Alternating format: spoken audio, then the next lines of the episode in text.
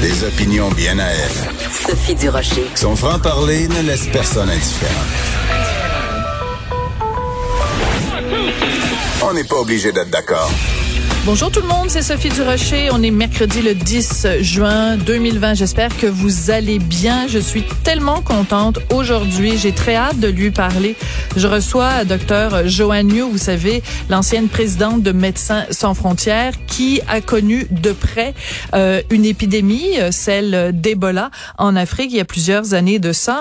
Et euh, à chaque fois qu'on lui parle, c'est toujours intéressant le recul qu'elle a par rapport à la pandémie à laquelle on fait face en ce moment.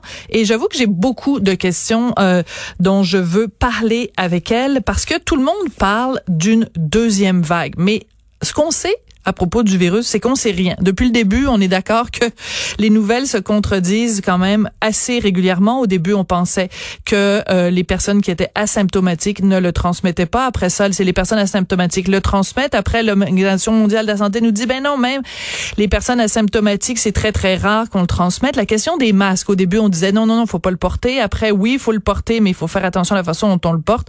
Bref, euh, plein de questions que je vais vouloir euh, lui poser. Mais surtout, à l'heure où on est quand même rendu à faire un bilan parce qu'on a passé le cap des 5000 morts euh, au Québec, dont 90% sont en CHSLD. Quelles leçons on tire de cette pandémie, donc plus tard dans l'émission. Pour l'instant, on rejoint nos collègues de TVA Nouvelles.